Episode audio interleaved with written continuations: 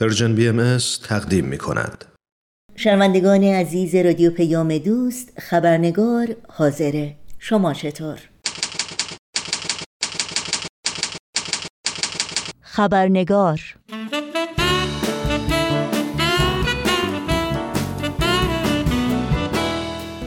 با خوش آمدی گرم به همه شما دوستان و دوستداران خبرنگار نوشین آگاهی هستم و خبرنگار این چهارشنبه رو تقدیم می کنم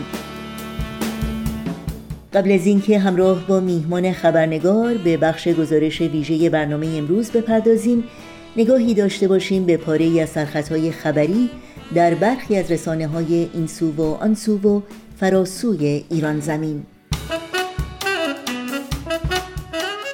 نوید افکاری کشتیگیر 27 ساله‌ای که به اتهام قتل یک کارمند حراست محکوم به اعدام شده است می‌گوید او تحت شکنجه اقرار کرده و بیگناه است.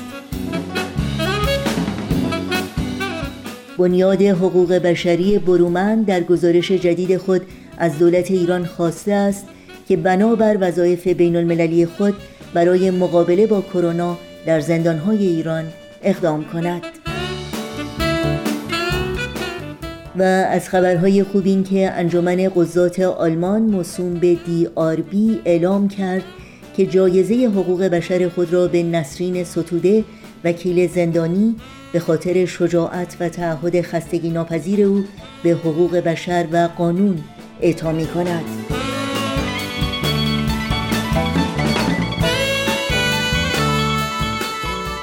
اینها از جمله سرخطهای خبری برخی از رسانه ها در روزهای اخیر بودند.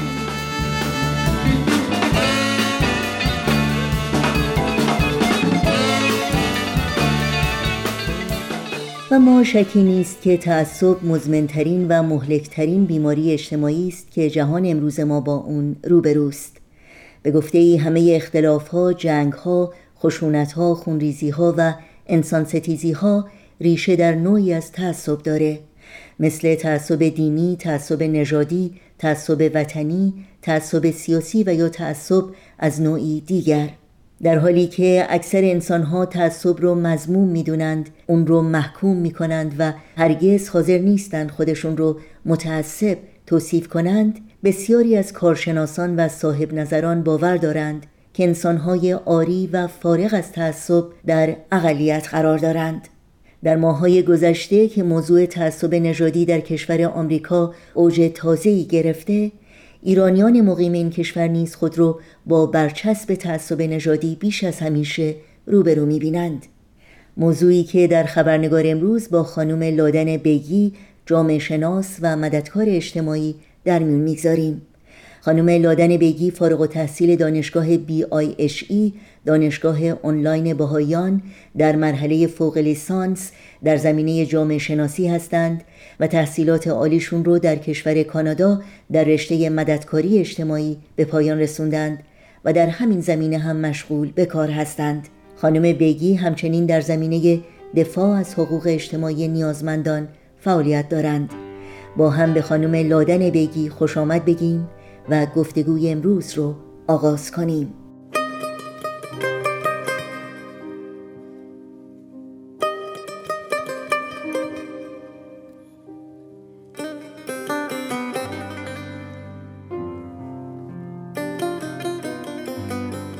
خانم لادن بگی بسیار خوش آمدین. ممنونم از اینکه دعوت من رو برای شرکت در برنامه خبرنگار پذیرفتید. نوشین خانم خدمت شما و شنوندگان خوبتون. درود و وقت بخیر عرض می‌کنم. خیلی متشکرم که این فرصت رو به من دادین که دقایقی رو با هم دیگه گفتگو داشته باشیم. ممنونم از شما. خانم بگی آیا این برداشت درستی است که اکثر انسانها با نوعی از تعصب زندگی می کنند یعنی افکار و ذهنیت اونها و یا نگاهی که به دیگران به زندگی و یا جامعه دارند آری و مسون از انواع تعصباتی که در اون جامعه وجود داره نیست. تعصب نوعی پیشداوری است که ما یک عده ای رو فقط به دلیل اینکه عضو یک گروه خاصی هستند در یک دسته خاصی اونها رو طبقه بندی کردیم نسبت بهشون نوعی نگرش منفی و خسمانه داریم. این رو در اصطلاح میگن تعصب. پیش داوری معمولا ماهیت نگرشی داره و دارای اجزای شناختی، هیجانی و رفتاری هست. یعنی در سه سطح قابل بررسی و شناخت هست. در بود شناختی این تصورات قالبی منفی معمولا تعمیم ویژگی های یکسان به تمام اعضای اون گروهه. مثلا اینکه میگیم فلان گروه از مردم دارای ذریب کمتری هستند یا اعضای فلان ناحیه از کشور آدم های خصیصی هستند یا فلان گروه از مردم چندان مهمان نواز نیستن. یا فلان گروه از مردم آدم های بسیار پرکاری هستن که خوبه که ازشون سوء استفاده بشه. اگر که من اینجا بخوام اسم بیارم از مناطق مختلف دنیا بسیار زیاد می‌تونم از این نوع مثال ها استفاده بکنم که اثبات می‌کنه چطور تمام انسان ها با نوعی نگرش تعصب آمیز بدون اینکه آگاه باشن زندگی می‌کنن. در بود تصورات ما این رو باید اضافه بکنم که وقتی ما چیزی رو در تصورمون داریم یعنی اینکه اون رو در زمیر ناخودآگاهمون اداره رفتار ما و کنترل رفتار ناخودآگاه ما در برابر حالا هر پدیده ای که باشه بدون اینکه دیگه در مورد اون کارت یا در مورد اون پدیده تصمیمی بگیریم به طور ناخودآگاه رفتارهایی در مواجهه با اون افراد از ما سر می‌زنه که خودمون هم آگاه نیستیم مثلا وقتی که عدهای از افراد رو به عنوان افراد خصیص ما در ذهن خودمون باور کردیم وقتی که ناخداگاه به ما اون شخص جدیدی رو معرفی می‌کنن در یک مهمانی که ایشون از فلان منطقه میان و ما هیچ شناختی از اون شخص نداریم به طور ناخداگاه یک پیش داوری می‌کنیم در مورد اون شخص که بله من می‌دونم و این رو بدون اینکه اراده داشته باشم به ذهن من خطور می‌کنه که من می‌دونم که این فرد آدم خصیصی هست. هیچ دلیلی هم برای اثبات این گفتمون نداریم. و بر اساس همون میایم و به طور ناخودآگاه یک خط مرزی قائل میشیم بین خودمون و اون شخصی که هیچ خبر نداره که چرا ما داریم باهاش اینطور رفتار می‌کنیم. و اون رفتار معمولا منفی خواهد بود. بنابراین اینجور پیشداوری ها گاهی می‌تونه که حوزه هاش آنچنان گسترش پیدا بکنه که اون افرادی هم که به اون گروه خاص تعلق دارن باور کنن که چنین خصوصیاتی رو دارن. مثل مثلا طبقه کاست ها در هند که اونها به طور نسل در پی نسل بعدی باور کردن که تفاوت دارن با افراد کاست بالاتر از خودشون و قبول کردن که چیزهایی رو کم دارن و حقشونه که در این طبقه باشن. بریم به سراغ بود عاطفی موضوع تعصب. بود عاطفی به صورت هیجاناتی در انسان ظاهر میشه. این جنبه هیجانی پیشداوری اینجا هستش که صورت تعصب به خودش می‌گیره. یعنی که هر چقدر سرمایه هیجانی یک نگرش بیشتر باشه کمتر می‌تونه که امیدوار باشیم که تغییری در این نگرش ایجاد بشه.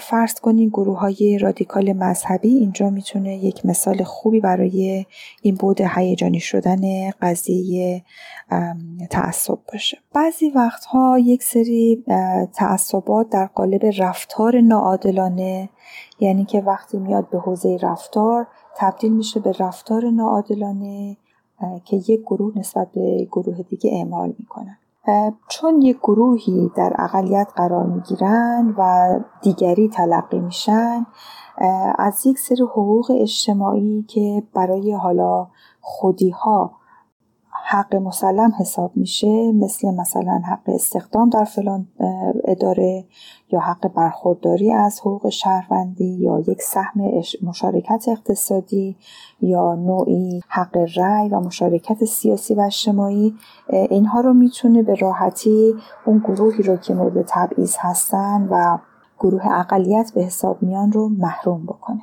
پیشتاوری های که از تصورات قالبی ناشی میشن مثل حلقه های زنجیر وصلن به تعصب، تبعیض و محرومیت یک عده که از معمولا در موقعیت های اجتماعی مختلف از اون موقعیت ها محروم میشن. پایه های اجتماعی همبستگی معمولا در چنین جامعه ای و در واقع سرمایه اجتماعی در جامعه که نگرش تعصب آمیز در اون حاکم باشه سست میشه. به این صورت که اگر ما هر انسانی رو دارای ظرفیت و گنجایش و هوش و استعداد و توانایی برای خدمت رسانی در نظر بگیریم زمانی که بیایم و اعضای جامعه رو بر اساس تفاوت‌های اونها طبقه بندی بکنیم و نسبت به اونها تبعیض روا بداریم و نگرش تعصب آمیز خودمون رو غالب بکنیم در رفتار اجتماعی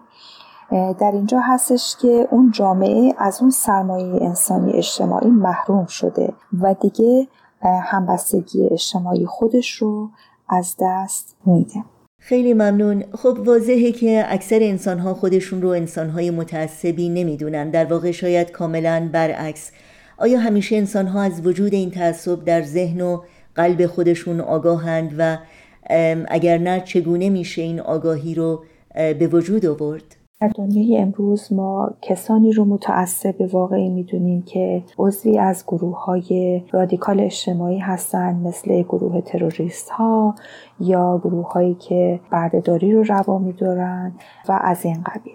گاه فکر نمی کنیم که خود ما هم به عنوان افراد اعضای یک جامعه بزرگتر ممکنه که دچار تعصب باشیم. در اینجا می‌خوام چند روش رو برای سنجیدن و آزمون شخصی معرفی بکنم که از طریق اون می‌تونیم بفهمیم که آیا ما دچار تعصب در زندگیمون هستیم یا اینکه نه. روش اول این هستش که ببینیم آیا ما کارمون رو که آگاه هستیم کار غیر اخلاقی هست در برابر یک همسایه یک دوست یا یک شخصی که تازه با اون آشنا شدیم آیا داریم نوع توجیه اخلاقی می‌کنیم کارمون رو؟ مرحله دوم اینه که بیایم ببینیم که آیا ما در دوره از زندگیمون هیچ وقت پای صحبت کسی نشستیم که به نوعی ما رو شستشوی مغزی داده باشن یا اینکه گفته باشن که فلان گروهی از مردم فلان گروهی از نژاد خاص اینها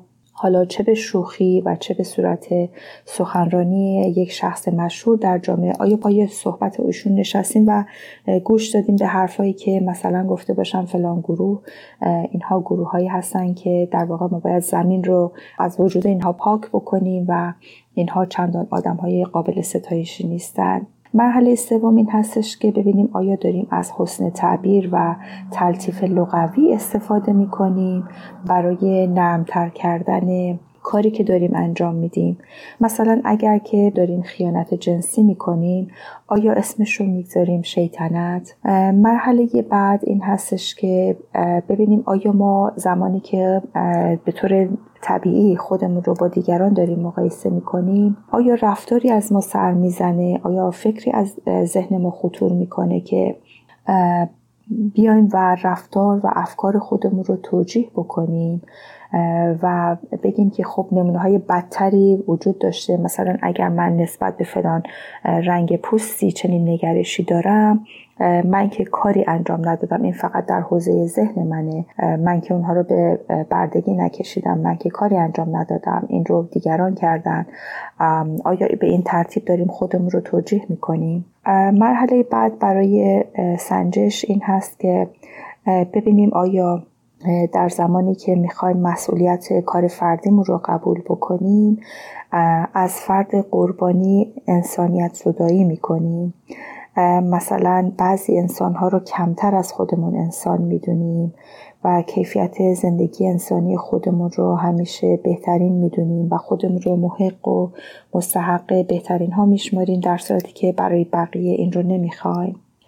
و همچنین مرحله آخر که می‌تونه ما رو مورد سنجش قرار بده این هستش که ببینیم آیا این رفتار تبعیض آمیز خودمون رو نوعی برقراری عدالت در دنیا می‌شناسیم. مثلا اگر کارگر یک کارخونه هستیم و کارفرمای ما که نژاد متفاوتی داره فکر می‌کنیم که خب این فرد چون این نژاد رو داره بنابراین حقشه که ما از کار کارخونش دزدی بکنیم. به این ترتیب میشه سنجید در هر روز در پایان هر روز قبل از خواب چند دقیقه آدم با خودش فکر بکنه و ببینه که آیا هر کدوم از این مراحل رو اگر که در خودش احساس می‌کنه بنابراین دچار چالش تعصب شده.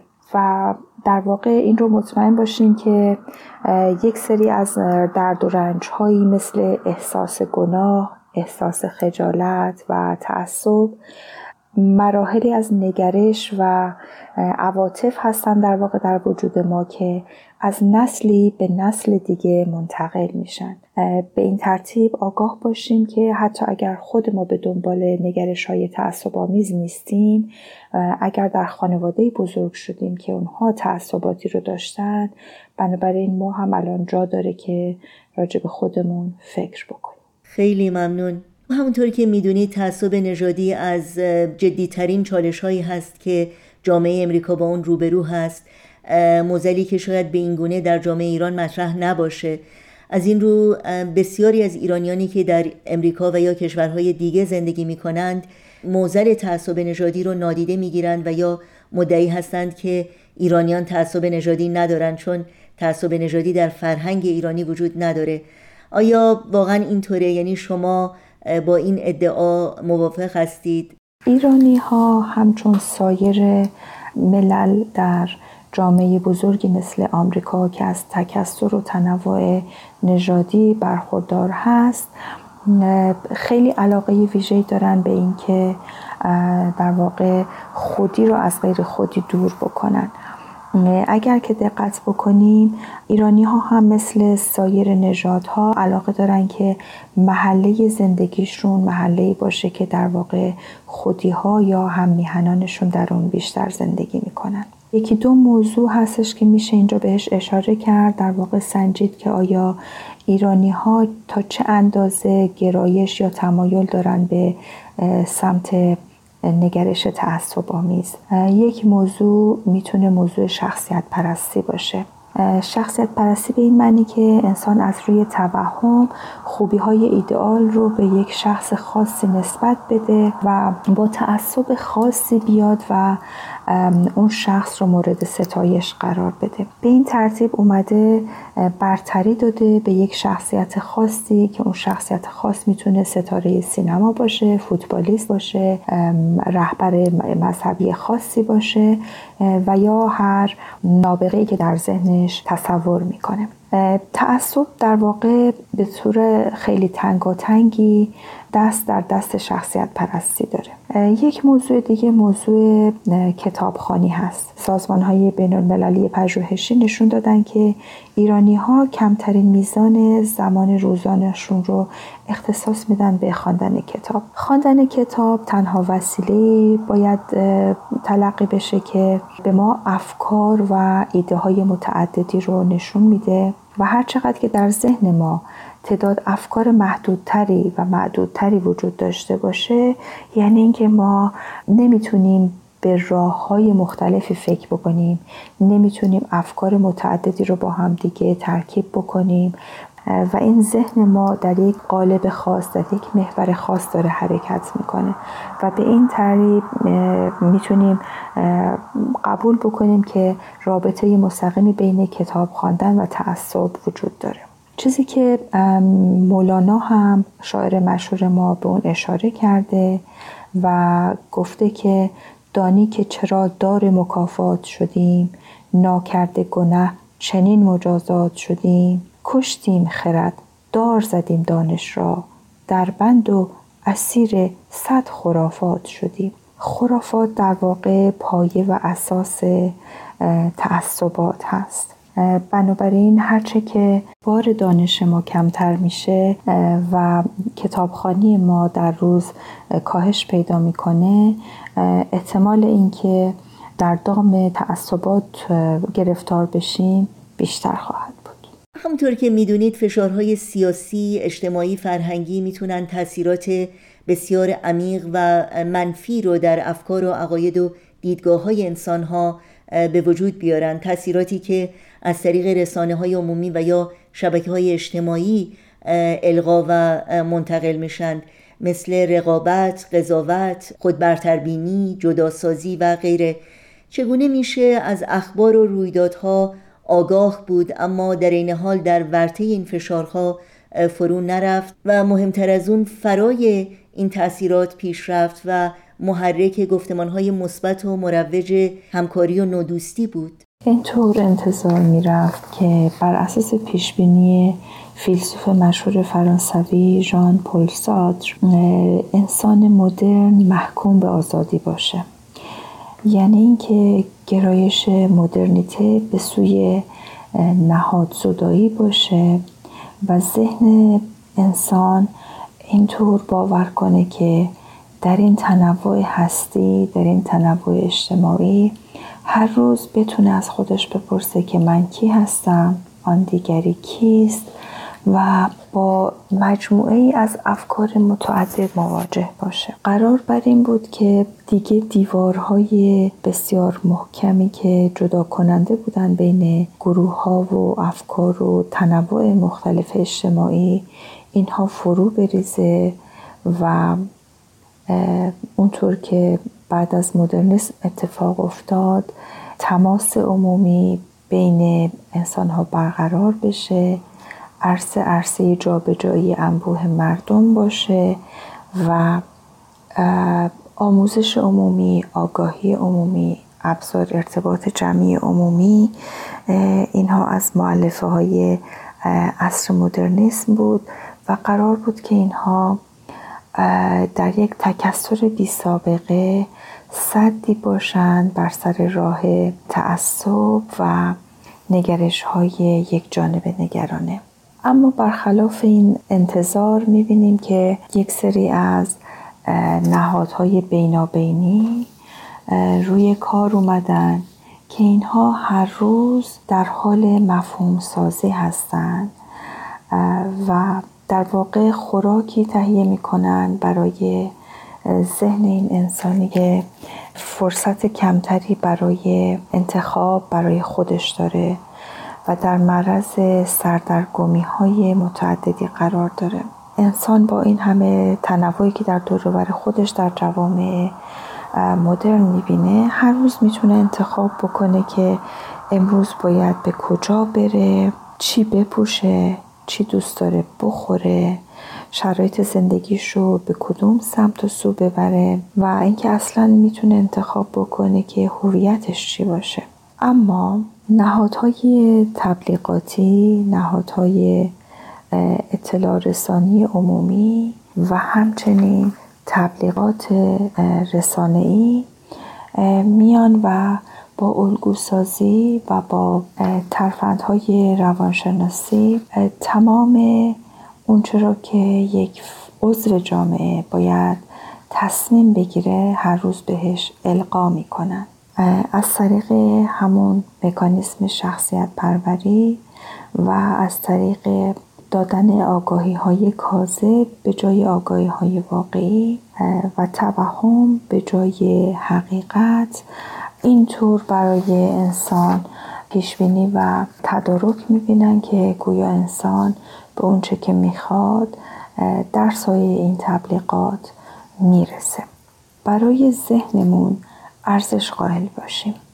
بهتره که خودمون هر چیزی رو آگاهانه انتخاب بکنیم و انتخاب کنیم که چه چیزی رو ببینیم بشنویم و ذهنمون رو با چه اطلاعاتی پر بکنیم. اطلاعات بیهوده و باورهای نادرست در ما ایجاد توهم و در نتیجه تعصب ایجاد می‌کنه. لازمه که گاهی به خودمون بگیم که من همه چیز رو نمی‌دونم و بدون اطلاعات کافی نمی‌تونم در مورد این شخص یا این گروه قضاوت بکنم و گاهی هم بپذیریم که بعضی چیزها به ما چندان ربطی نداره.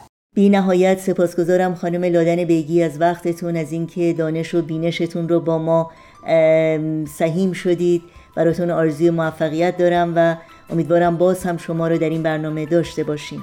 از شما ممنونم و از دوستانی که با ما بودند و دقایقی رو از اوقات عزیزشون به ما گوش دادن کمال تشکر رو دارم. تصور کن اگه حتی تصور کردنش سخته. جهانی که هر انسانی تو اون خوشبخت خوشبخته. جهانی که تو اون پول و نژاد و قدرت ارزش نیست.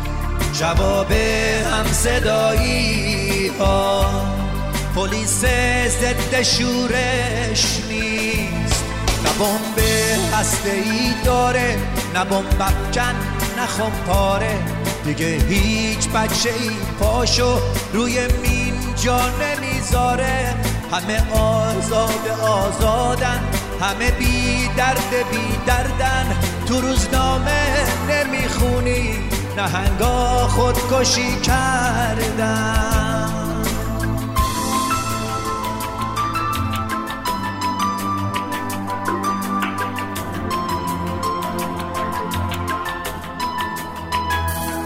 جهانی رو تصور کن بدون نفرت و بارود. بدون ظلم خود کامه بدون وحشت و تابود جهانی رو تصور کن پر از لبخند و آزادی. لبا لب از گل و بوسه پر از تکرار آبادی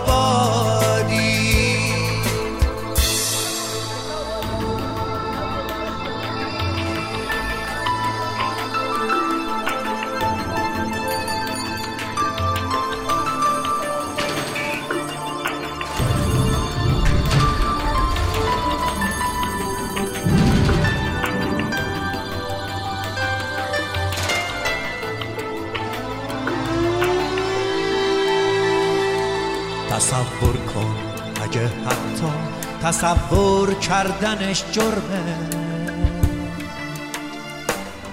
اگه با بردن اسمش گلو پر میشه از سرمه. تصور کن جهانی رو که توش زندان افسانه است. تمام جنگای دنیا شدن مشمول آتش بس. کسی آقای عالم نیست برابر با همان مردم. دیگه سهم هر انسانه تن هر دونه گندم. بدون مرز و محدوده وطن یعنی همه دنیا. تصور کن تو می‌تونی بشی تعبیر این روی